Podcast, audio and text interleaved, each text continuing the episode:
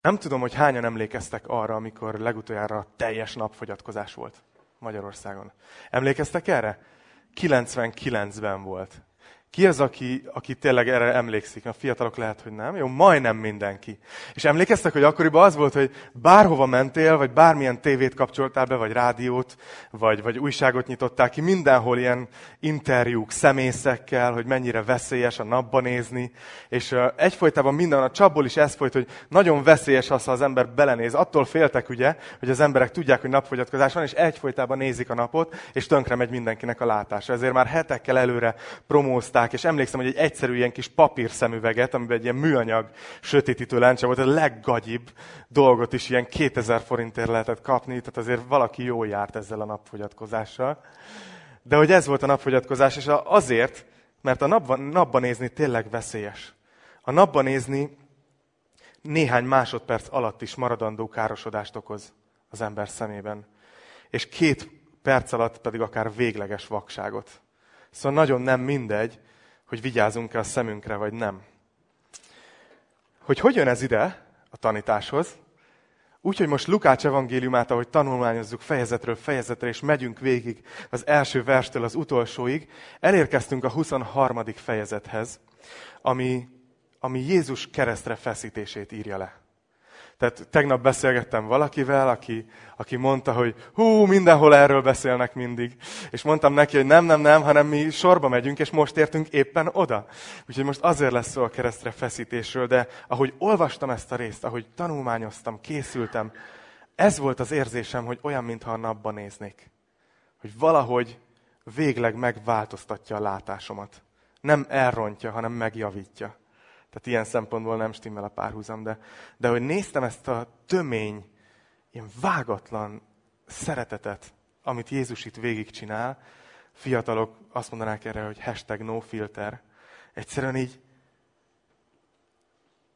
ez hihetetlen. És így éreztem, hogy olyan, mintha a napban néznék, hogy túl sok, túl sok, nem tudom befogadni. Úgyhogy ma egy kicsit olyan szempontból rendhagyó lesz a tanítás, hogy nem leszek annyira gyakorlatias, mint szoktam. Nem fogom megmondani, hogy holnaptól mit csináljatok másképp. Hanem egyszerűen azt szeretném, ha együtt belenézni a mi napunkba. Te vagy Istenünk, napunk és pajzsunk. Együtt belenéznénk Krisztusba a kereszten. És hagyjuk, hogy ez formáljon minket, ahogy szeretne. Hogy megváltoztassa a látásunkat, jó? Úgyhogy imádkozzatok velem együtt, légy szíves. Uram, kérlek, hogy hogy nyisd ma meg az igédet előttünk. Köszönjük, hogy itt vagy, köszönjük, hogy gondod van ránk, köszönjük, hogy személyes Isten vagy. Nem egy távoli vallásos koncepció, hanem egy valós személy, akit ismerünk. És kérlek, hogy ma szólj egyenként a szívünkhöz, végezd el azt a látásmódosítást, amit te szeretnél. Te nevedben kérlek, Jézus. Amen. Az előzmény az az volt, hogy ugye Zoli és Dávid tanították végig ezeket a részeket, ahol Judás elárulta Jézust. Utána volt az utolsó vacsora, amikor, amikor Jézus adta igazából az úrvacsora ceremóniáját a tanítványoknak, és nem ceremónia volt, egy egyszerű emlékeztető. De adta nekik az ő testét és a vérét, és azt mondta, hogy ahányszor ezt teszitek, az én halálomat hirdessétek. És utána ott láttuk őt Gecsemánéban, ahogy küszködik, és imádkozik, és gyötrődik, mert tudja Jézus, hogy mi vár rá. Hogy eljött az a nap, amiért eljött ő erre a földre hogy elmenjen a keresztre, és meghalljon a mi bűneinkért. És utána látjuk, hogy Júdásnak az árulása az, az be is, meg is valósul, és Jézust valóban elfogták, és először elvitték a főpap házába, ugye akkor utána elvitték a nagy tanács elé, majd elvitték Pilátus elé, aki elküldte Heródes elé, aki visszaküldte Pilátushoz. Jézust végig rángatják ezen a, ezen a jogi procedúrán, ami egyébként egy teljesen koncepciós per. Azért küldözgetik bíróságról bíróságra, mert mindenki számára teljesen egyértelmű, nem tudják elítélni. Nem, nem tett semmi gonosz dolgot. És ezért küldözgetik. A, a zsidóknak nem volt problémájuk, hogy elítéljék, mert ők azt gondolták, hogy Isten káromlást követett el, és ez nekik elég nagy bűn volt a keresztre feszítéshez, de a rómaiak, meg Heródes azt mondták, hogy hát értem, hogy ez nektek fáj, de ez azért nem halálos. Úgyhogy Jézust hurcibálják ide-oda, és már borzasztó kimerült lehet fizikailag már, és végül Heródes ugye azt mondja, hogy oké, okay, megfeszítjük. És és ugye megveszőzik, megostorozzák, elkezdődik ez a brutális folyamat, ami, amire egy, ami egy keresztre feszített emberre várt akkoriban. Mindezt úgy, hogy Jézus nem bűnös. Jézus ezt, ezt bevállalja, szó szerint értünk.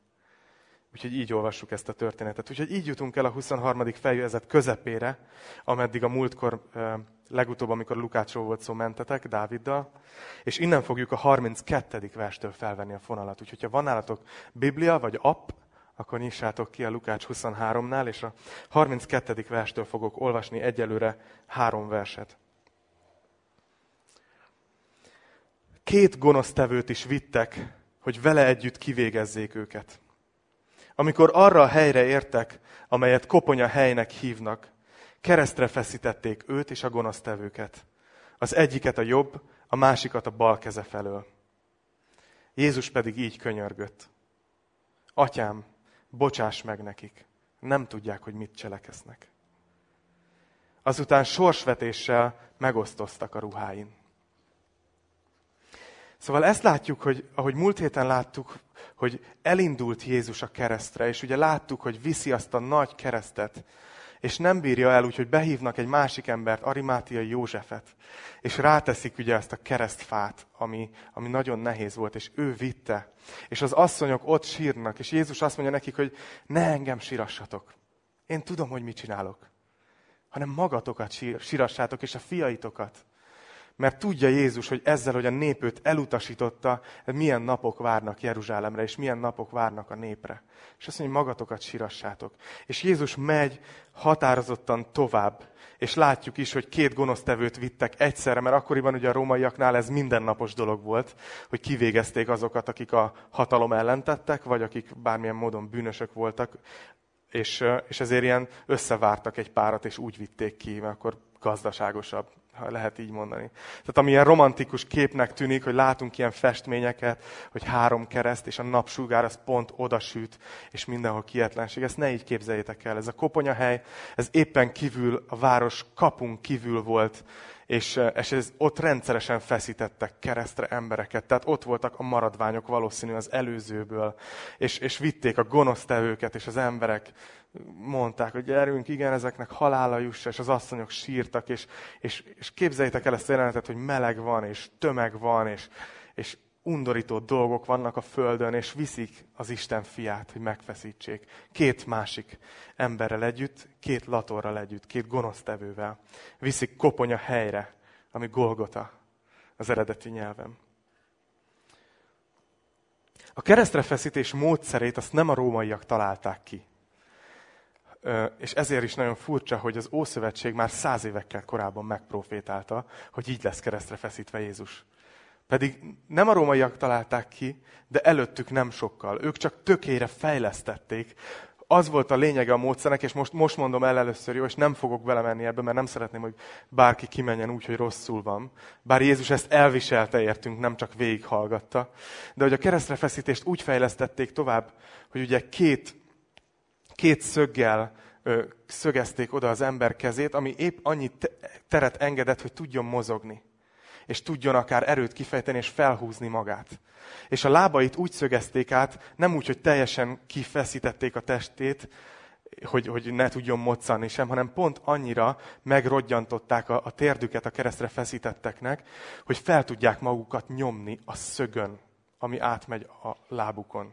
Nem leszek nagyon grafikus, jó? Tehát mindjárt abba hagyom.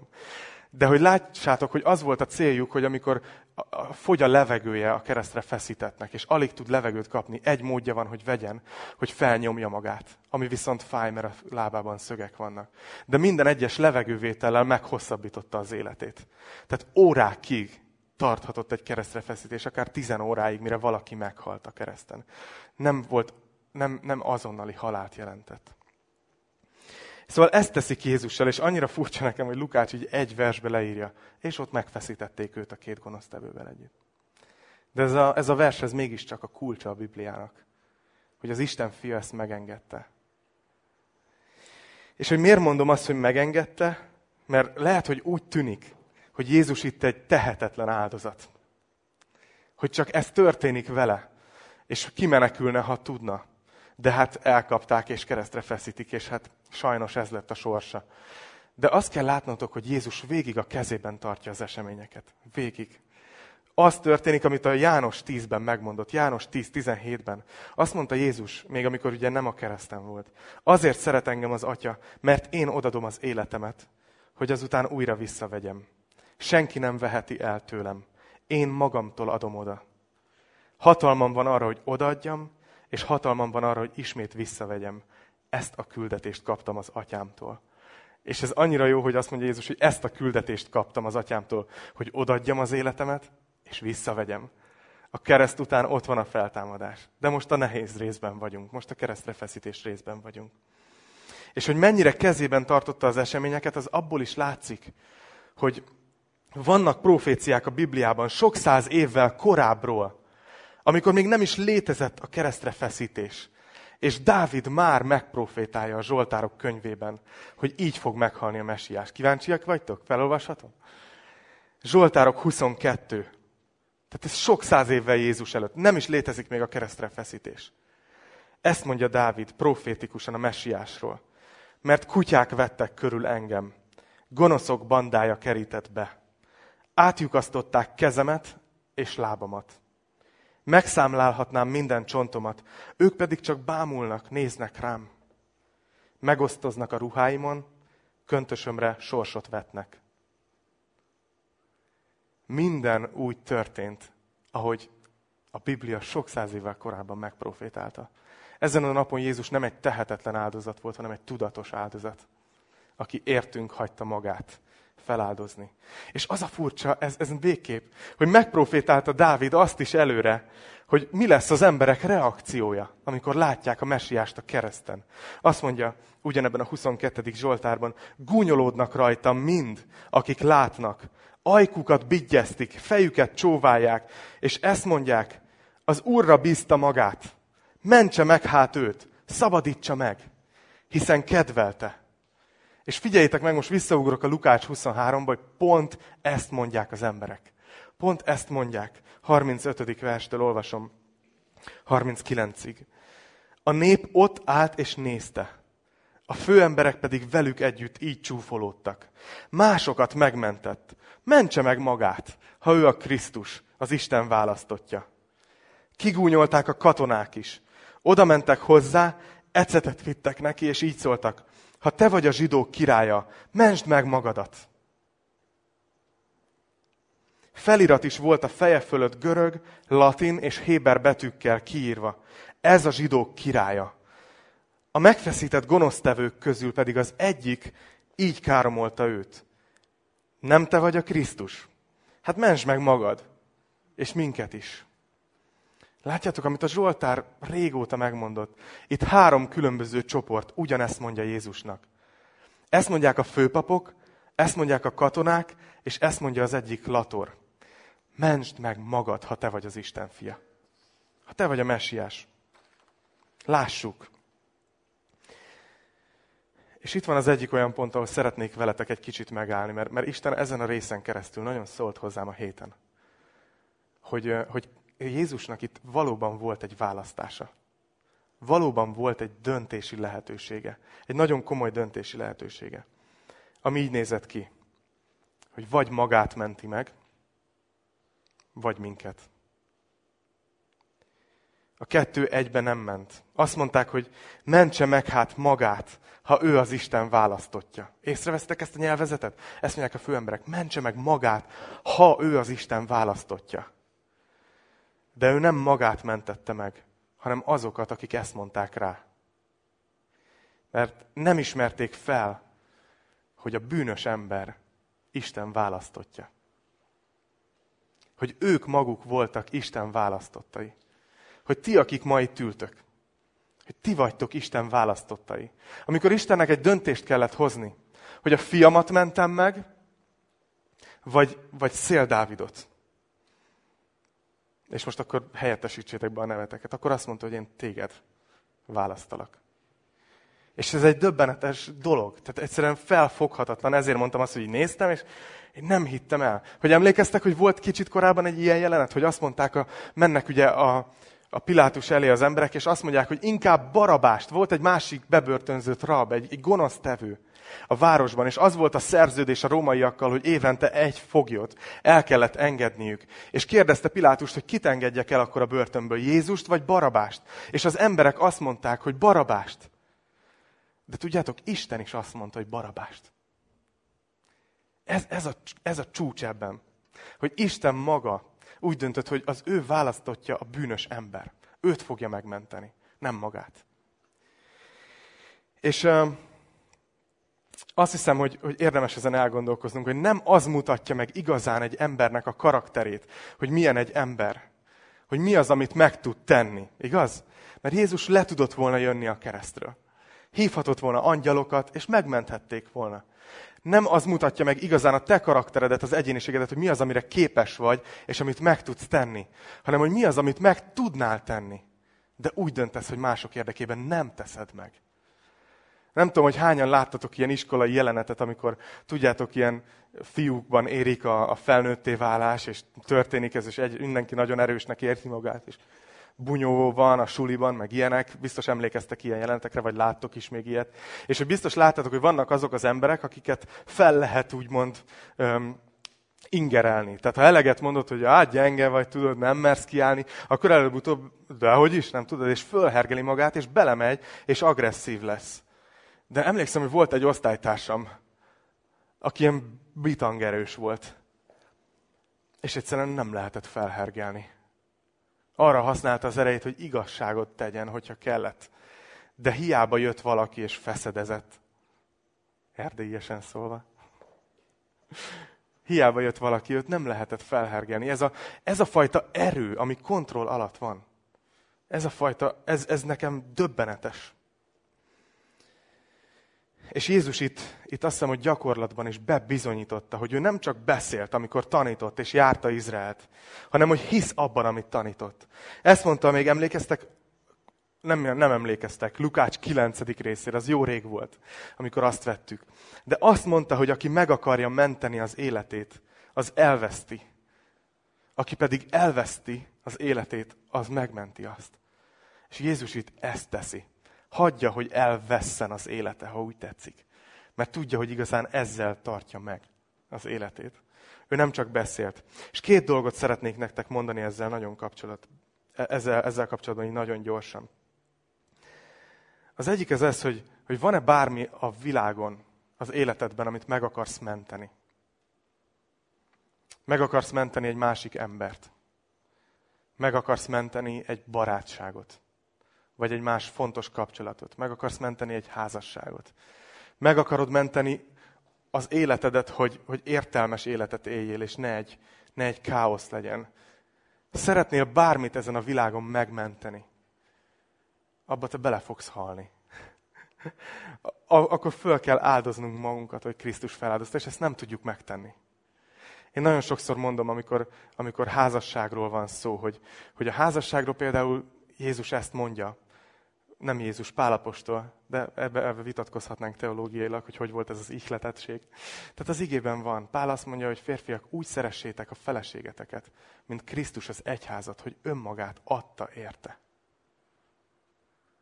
Innen indul egy házasság. Nem egy szerződés, nem egy 50-50. Te ezt hozod, én ezt hozom. Ha te nem teljesíted, akkor én se. Hanem úgy kezdődik, hogy a férfi önmagát adja a feleségért.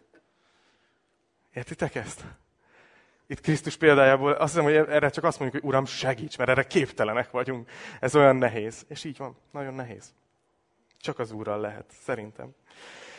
A másik dolog, amit szeretnék ebből kiemelni, ahogy itt látjuk Jézust, hogy mondják neki, hogy mentsd meg magad, és ő azt mondja, hogy nem, mert titeket mentelek meg.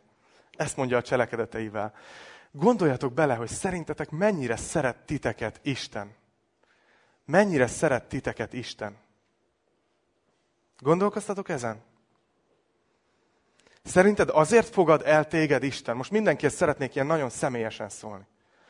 Hogyha azt gondolod, hogy téged Isten szeret, akkor mit gondolsz, hogy azért teszi ezt, mert, mert elég jó próbálsz lenni? Szerinted azért szeret téged Isten, mert nagyon törekszel arra, hogy jó legyél, hogy jó ember legyél. És hát nem sikerül teljesen, de legalább az igyekezet tökéletes. Ezt szokták mondani, nem kell tökéletesnek lenni, csak az igyekezet legyen tökéletes. Az, hogyha te igyekszel, akármilyen tökéletes az igyekezeted, az nem elég. Isten azt gondolt, hogy a bűn az egy olyan komoly dolog, hogy azért az ő fiának meg kellett halnia. Ha el lehetett volna intézni annyival, hogy az igyekezetem tökéletes, és próbálok jó ember lenni, akkor nem kellett volna Jézusnak a keresztre menni. De szerinted csak ezért szeret Isten? És vajon, hogyha nem teljesítesz, ha nem sikerül elég jó embernek lenned, ha nem sikerül eleget megtartanod a tíz parancsolatból, ha nem sikerül elég erkölcsösnek lenned, ha elesel újra meg újra, és elbuksz, és lent vagy a földön, akkor Isten majd kihátrál mögüled? És azt mondja, hogy bocs, tényleg szerettelek. De ez már sok. Szerintetek, szerintetek ilyen az Istenünk? Nem tudom, hogy hallott, ah, ne, ez nem is kell megkérdezni. Mindenki hallott erről a veronai buszbalesetről, ami most történt január 20-án. Ugye 16-an haltak meg azon a buszon. Senki nem tudja még, hogy miért történt igazából. De a, a legmegdöbbentőbb momentuma nekem, az egész történetnek, amikor olvastam erről a híradásokat, és emlékszem, valahol együtt is voltunk, nem tudom, lehet, hogy kolbászt csináltunk éppen, és családilag együtt voltunk, emlékszem, és Illés mutatta a telefonján, hogy, hogy ez történt, és néztük a képeket, és minden. És a legmegdöbbentőbb momentum ebben a balesetben az volt, amikor azt írták, hogy ott az egyik tanár, aki ott volt, látta, hogy a saját gyerekei halottak, és más gyerekeket mentett ki a buszból. És azt gondoltam, hogy na itt van egy kép. Itt van egy kép Krisztusról, itt van egy kép Istenről. Hogy Isten hagyta, hogy a saját fia meghaljon, miközben minket ment ki. Értitek ezt? Tehát szerintetek olyan Isten, hogy majd, majd egyszer kihátrál mögülünk, ha majd nem leszünk? A római levélben van egy nagyon jó rész, amit szeretnék felolvasni erről. Római levél 5. rész 6., 7., 8. verse azt mondja, hogy mert amikor még erőtlenek voltunk, a rendelt időben halt meg Krisztus az istentelenekért. Még az igazért is alig ha vállalja valaki a halált. Bocsánat, még az igazért is alig ha halna meg valaki, bár a jóért talán még vállalja valaki a halált. Isten azonban a maga szeretetét mutatta meg irántunk, mert Krisztus már akkor meghalt értünk, amikor még bűnösök voltunk. És figyeljetek, itt jön, a, itt jön a, idáig értjük, ugye? Hogy amikor bűnösök voltunk, Krisztus meghalt. De Pálapostól szembenéz ezzel a kérdéssel, hogy és akkor, hogyha újra bűnösök leszünk, akkor majd már nem fog szeretni? És azt mondja, hogy mert ha akkor, amikor ellenségei voltunk, megbékéltettünk Isten fia halála által, akkor miután megbékéltettünk, még inkább üdvözíteni fog minket az élete által. Szóval, sőt, ezen kívül még dicsekszünk is Istennel ami Urunk Jézus Krisztus által, aki által most részesültünk a megbékélésben. Ezt mondja Pálapostól, hogy hát lehetetlen. Amikor ellensége voltál Istennek, amikor ellene éltél, amikor nem vetted figyelembe, nem foglalkoztál vele. Ha akkor Isten úgy döntött, hogy a fiamat odadom, érted? Akkor szerinted majd kihátrál mögüled? Amikor újra bűnbe esel? Lehetetlen. Lehetetlen, és ez az a biztos háló, ez az a kegyelem, ami tartja az életünket. Ez, ez számomra hihetetlen. Hagy kérdezzem meg őszintén tőletek, így, így mindenki így vegye magába ezt a kérdést. És nem baj, akármi is a válasz. Mert hogy itt vagyunk, és bármin lehet változtatni. De azt mondja itt ugye, hogy, hogy dicsekszünk azzal, hogy, hogy részesültünk a megbékélésben. Pálapostól azt mondja, hogy kibékültünk az Istennel. Mi jóban vagyunk vele. Hagy kérdezzem meg így tőletek egyenként, hogy békesség van-e benned ma? Ha egy Istenre gondolsz. Van-e benned egy, egy teljes békesség? Mert azt hiszem, hogy, hogy lehet, hogy nincs. Még, még hívőként is lehet. Hogyha hívő vagy, ha hiszel Krisztusban, és még sincs benned békesség, akkor nagyon valószínű, hogy valami hazugságot elhittél. Istenről.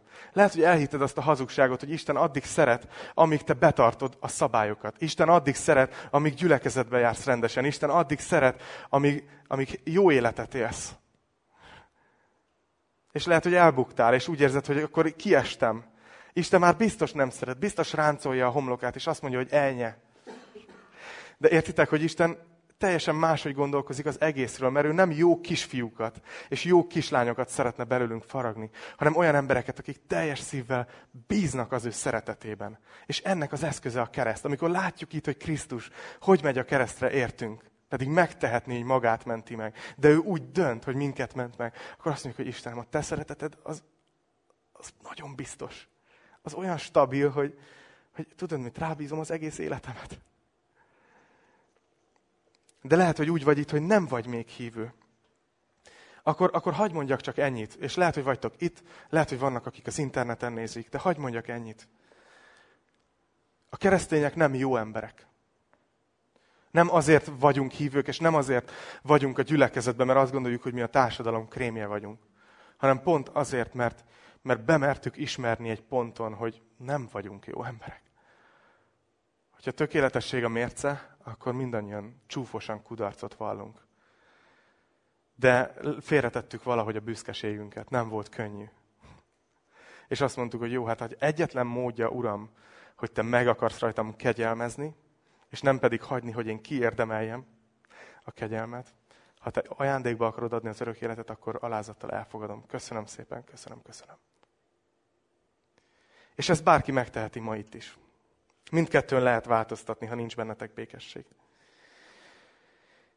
Azt hiszem, hogy, hogy ez egy nagy pont, amikor az ember egy ideig bizonygatja, hogy ám én azért nem vagyok olyan rossz ember, hát nézzük meg már mások is, meg, hát még az egyházban is mik vannak. És tényleg, tényleg szomorú, de vannak dolgok. De amikor eljutunk oda, hogy inkább nem bizonygatom, hogy, hogy igaz ember vagyok, hogy nem vagyok bűnös, hanem beismerem és elfogadom a kegyelmet. És látjátok, az egyik lator azt tette, hogy így vádolta Jézust, ugye? Hogy mentsd meg magad. És a másik lator viszont ezt tette. Feladta. És elfogadta a kegyelmet. Nézzétek meg, mit csinál a másik lator. 40. vers. Azt mondja, a másik megrótta. Ezt mondva neki. Nem féled az Istent? Hiszen te is ugyanazon az ítélet alatt vagy. Mi ugyan jogosan, mert tetteink méltó büntetését kapjuk. De ő semmi rosszat nem követett el.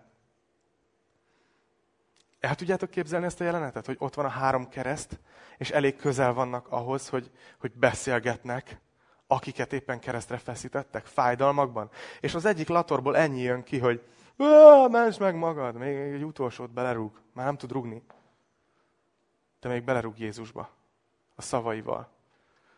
És aztán ott van a másik, aki azt mondja, hogy hát mi a tetteink jogos büntetését kapjuk. Ami rajtunk van, teljesen megérdemeljük. És azt mondja, hogy utána Jézushoz fordult, 42. versben. Majd így szólt, Jézus, emlékezzél meg rólam, amikor eljössz te a királyságodba. Jézus így felelt neki, bizony mondom neked, ma velem leszel a paradicsomban. Azt kell látnotok, hogy a Lator esete az nem egy kivételes eset. Vannak, akik azt gondolják, hogy ja, hát ez itt túl gyorsan ment. Hogy bűnös volt, és csak annyit mondott, hogy Jézus emlékezzél meg rólam. Amikor eljössz a te országod, országodba, és hogy Jézus azt mondta, hogy ma velem leszel a paradicsomban. Hogy ez túl gyors, ez egy kivételes eset, mert már a kereszten volt, és nem volt ideje rendesen megtérni. De tudjátok, amit itt látunk a kereszten, a latorban, az egy rendes megtérés.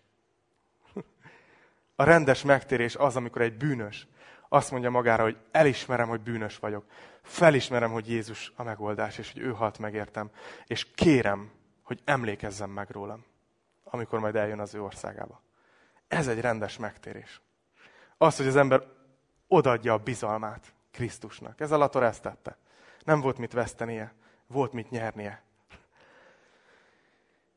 És azt mondja neki Jézus, hogy bizony mondom neked, hogy ma velem leszel a paradicsomba. Azt mondja a római levél tizedik részében a tizenharmadik vers, hogy aki segítségül hívja az Úr nevét, az üdvözül. Ez nekünk túl, túl egyszerű, ugye? Mi annyira szeretnénk, hogy Uram, hagyd dolgozzak már meg érte, hagyd kelljen rendbe tenni az életemet. Hagyd tegyek le valamit az asztalra, és Isten azt mondja, nem. Ez egy olyan vacsora, ahol mindent én fizetek. És ha te akarsz fizetni, felállok.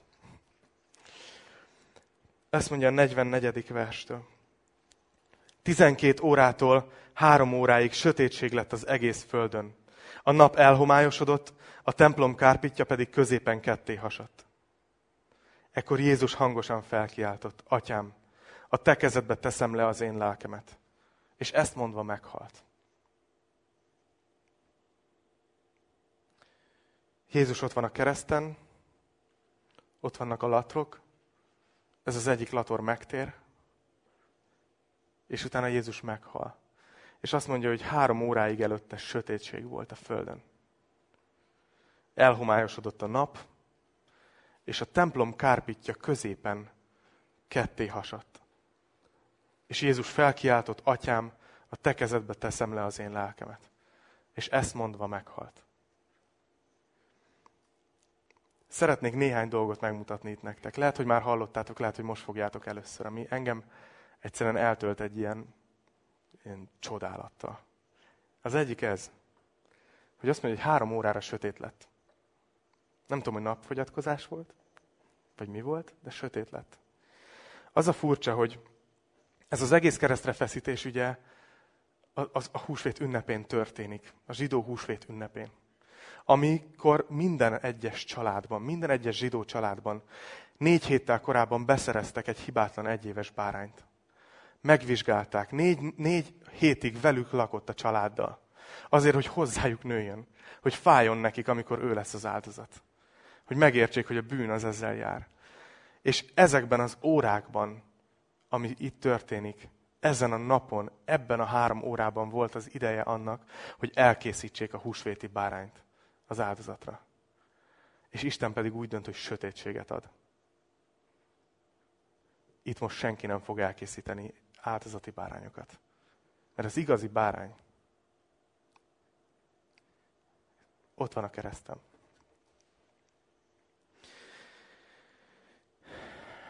Nem tudom, emlékeztek-e arra, arra a jelenetre az Ószövetségben, amikor, amikor Ábrahám viszi a fiát, Izsákot. Isten azt kéri tőle, hogy áldozd fel a fiadat, az egyetlenedet. Az egész profétikus, hogy Ábrahámnak is pont egy fia volt, mint Istennek és viszi, hogy áldozd fel a fiadat. És érdekes, hogy Mória hegye és a Golgota ugyanaz a földrajzi hely. Ha Google Maps-en nézed, ugyanaz a pont. Pár száz évvel korábban, itt, ezen a ponton, ahol most a kereszt áll, ott volt egy másik oltár, és ott volt rajta Isák. És Ábrám felemelte a kezét, hogy megölje a fiát, és Isten megállította.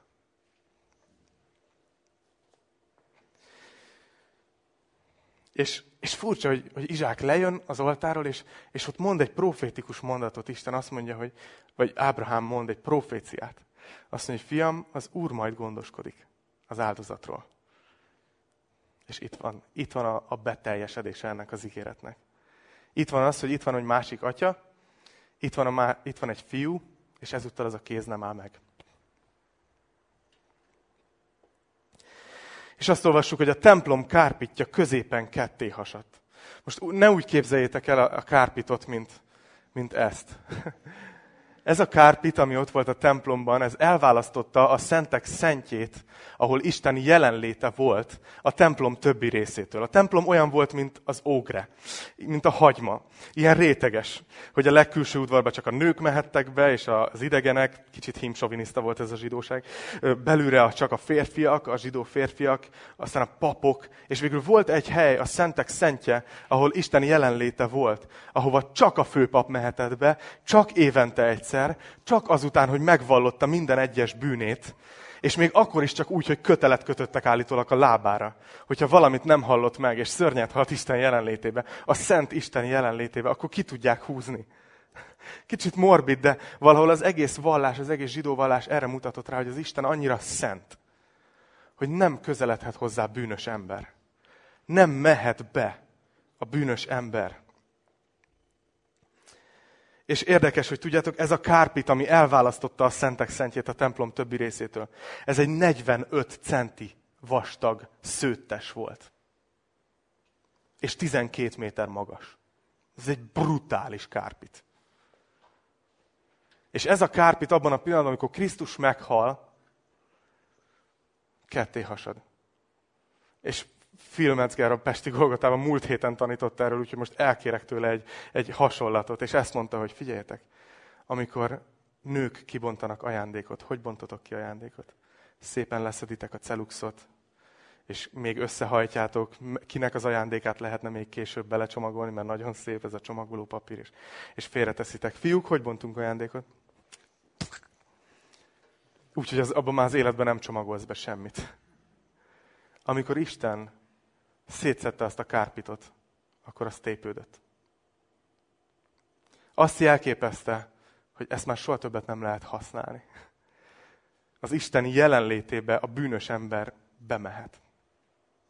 Mert Jézus áldozata olyan teljes volt, olyan értékes volt és hatalmas, hogy örökre elvégezte. Nem kell több áldozatot bemutatni, nem kell újra hozni a birkákat, nem kell újra hozni a galambokat, meg nem tudom mire, hány millió liter vér folyt ki az Ószövetségben. Nem kell, vége. Jézus áldozata mindent megoldott. És az út nyitva van az atyához. Nem fog senki szörnyet halni, aki bűnös emberként az Istenhez közelít. Óriási dolog. Ezt mondja a zsidókhoz írt levél tizedik része, a tizenkilencedik verstől. Mivel tehát testvéreim, bízhatunk abban, hogy bemehetünk a szentélybe. Jézus Krisztus vére által, azon az új és élő úton, amelyet ő nyitott meg előttünk, a kárpit, vagyis az ő teste által. Látjátok, az a kárpit az Ószövetségben Krisztus testét jelképezte. És abban a pillanatban, hogy Jézus meghalt, a kárpit ketté hasat. És azt mondja Pál, hogy bemehetünk. És mivel nagy papunk van az Isten háza felett, itt mondja, hogy milyen, milyen hozzáállásunk van akkor az Istenhez. Azt mondja, hogy járuljunk azért oda igaz szívvel és teljes hittel, mint akinek a szíve megtisztult a gonosz lelkiismerettől. A testét pedig megmosták tiszta vízzel. A reménység hitvallásához szilárdan ragaszkodjunk, mert hű az, aki ígéretet tett. Látjátok, mi történik itt? Azt mondja, hogy nem ti tisztatátok meg magatokat, de, de tiszta a lelkiismeretetek. Nincs gonosz lelkiismeretetek. Tiszta a szívetek, úgyhogy járuljatok bizalommal Istenhez. Ne úgy, hogy, ahogy mondtam, hogy lehet, hogy nincs bennünk békesség keresztényként, mert nem tudjuk, milyen rázós volt az elmúlt időszak az életedben. De hogy semmi nincs már, amit téged elválaszt az Isten szeretetét. Jézus miatt. És mehetünk. És azt mondja, hogy ez a reménység hitvallása, és ehhez ragaszkodjunk szilárdan. Nincs más esélyünk. És nézzétek, hogy reagálnak erre az emberek. Ez lesz az utolsó rész, amit fel fogok olvasni. Látjuk, hogy Jézus meghal, a kárpit ketté hasad, kileheli a lelkét, azt mondja, hogy atyám, a te, lelked, te kezedbe adom a lelkemet, és azt mondja, ezt mondva meghalt.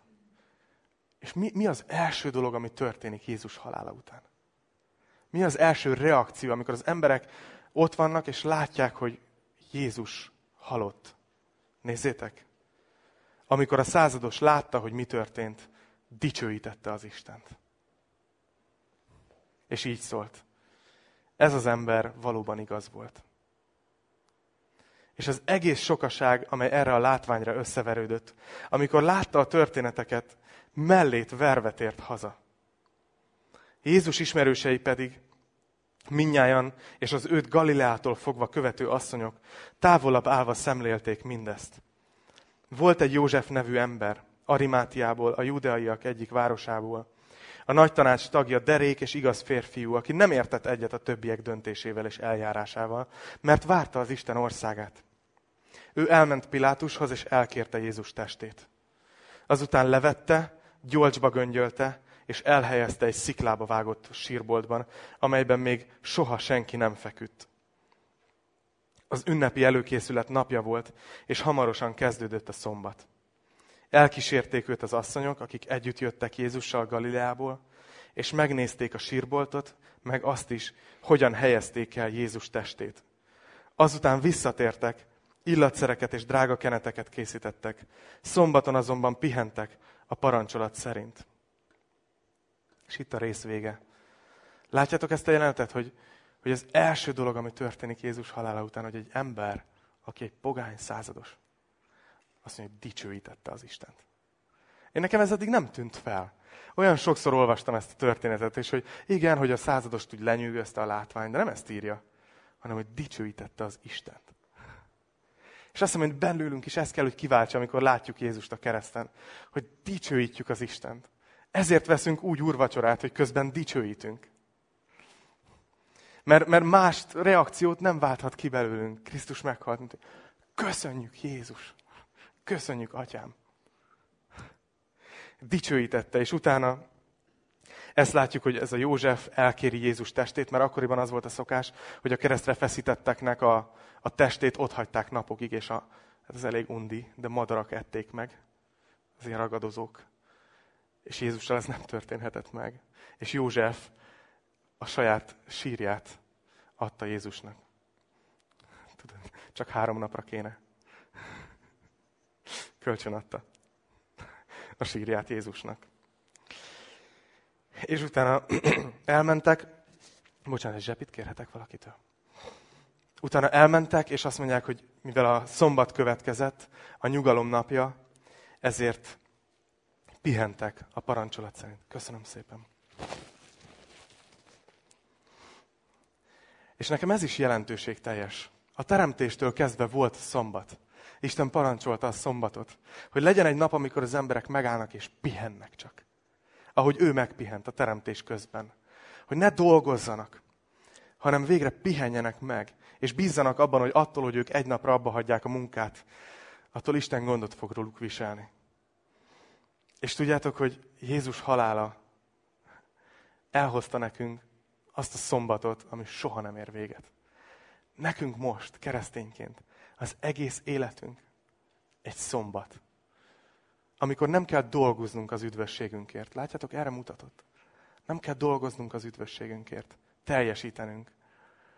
Hanem Isten gondoskodásába bízunk, hogy ő elvégezte a kereszten, és ez végleges volt. Dicsőítők, gyertek! Egy záró gondolat. Remélem, hogy remélem nagyon, hogy sikerült ma titeket vezetnem abban, így, ez egy ilyen furcsa helyzet, ugye, hogy egy ember beszél, a többiek hallgatják. De remélem, hogy adott ez nektek így teret arra, hogy elgondolkozatok, és így belenézzetek a napba. Hogy belenézzetek ebbe a csodálatos szeretetbe, ami a mi Istenünk. És remélem, hogy egy kicsit így, így a kereszt, az így beégett a retinátokba. És hogy így nem úgy fogtok kimenni az ajtón, hogy ugyanúgy néztek, hanem, hanem hogy történt egy ilyen látásmódosulás bennetek. Tudjátok, mert ha a kereszt belég a retinánkba, akkor ezen keresztül látjuk Istent. Szeret még az Isten? Ó, oh, igen. Hát ezt tette, értem? Nem fog megváltozni. A saját fiát nem kímélte. Hogy ne tenne meg mindent? Ezen keresztül fogjuk nézni a másik embert. Van még hibája? Persze. De hát az Úr szereti. Jézus meghalt érte. És én úgy látom, hogy új, új teremtés. Átépítés alatt tábla ott van a nyakába. Pont a legrosszabb embert választottam, a dia az egyik legjobb ember a gyülekezet. És figyeljetek, itt van egy nagyon fontos dolog, amit sokszor kihagyunk, és ez az utolsó gondolatom. Hogy magunkat is ezen keresztül kell, hogy lássuk. Amikor megyünk és bukunk. A kereszten keresztül. Hogy Krisztus megváltott. Nincs több kárhoztatás végleg meg van oldva. Azt mondja a romai levél, hogy mit mondjunk tehát ezekre. Ha Isten velünk, akkor ki lehet ellenünk? Szeretnék imádkozni, és szeretnék egy lehetőséget adni arra is, hogy ha van itt bárki, vagy a videót nézed, akár élőben, akár, akár így felvételről, ha felébred benned egy olyan vágy, hogy szeretnéd az életedet Istennek adni, azt, amiről beszéltem, a megtérés, hogy beismerni, hogy bűnös vagy, és, és megbízni abban, hogy Jézus áldozata rád érvényes. Szeretnél ma megbékülni az Isten, akkor, akkor szeretnék majd mondani egy imát, és nem kell feltenned a kezed, semmit nem kell tenned. Annyit kérek, hogy magadban, tiszta szívből majd mondd ezt velem. És hiszem, hogy egy ilyen imát Isten meghallgat. Hogy imádkozzunk. Drága Jézus, köszönjük neked a keresztet. Köszönjük neked, Uram, azt, aki vagy, azt a szeretetet, ami nem, nincs, ahol nincsenek apró betűk, ahol, ami annyira, annyira vakító és annyira szembeötlő, hogy nem tudunk vele mit kezdeni, Uram, hogy hogy voltál erre képes. De egyszerűen csak csodáljuk és köszönjük neked, Uram, a keresztet. Köszönjük neked azt, hogy te megtehetted volna, hogy megmented magad, de úgy döntöttél, hogy megmentesz helyette minket. Köszönöm, Uram, hogy, hogy megkegyelmezett gyermekeid lehetünk. Köszönöm, hogy emiatt, a kereszt miatt olyan igazan állhatunk előtted, mintha soha semmi bűnt nem tettünk volna. Köszönjük neked. Köszönjük, hogy ezen nem változtat már a jövőnk. Köszönjük, hogy kapaszkodunk belét hittel, addig te teljesen lefetsz minket, és vigyázol ránk, és megtartasz minket.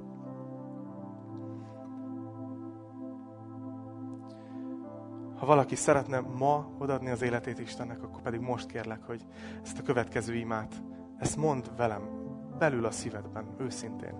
Vagy ha érzed, hogy egy ideje elmentél erre-arra, és szeretnél ma visszajönni az Úrhoz, akkor kérlek, hogy magadba mondd velem ezt az imát. Atyám, köszönöm, hogy szeretsz. Köszönöm, hogy a kereszten keresztül megmutattad, hogy szeretsz. És én ma úgy jövök hozzád, hogy megfordulok. Beismerem, hogy bűnös vagyok. Hogy eddig céltévesztett volt az életem nélküled. De most kérlek, hogy fogadd el a bizalmamat. Mai naptól hiszek benned. És megnyitom előtted az életem. És kérlek, hogy gyere be. És kérlek, hogy a mai naptól fogva legyél a barátom, a megváltom, az Istenem és az Uram. Köszönöm, hogy meghallgattál, köszönöm, hogy megbocsátottál.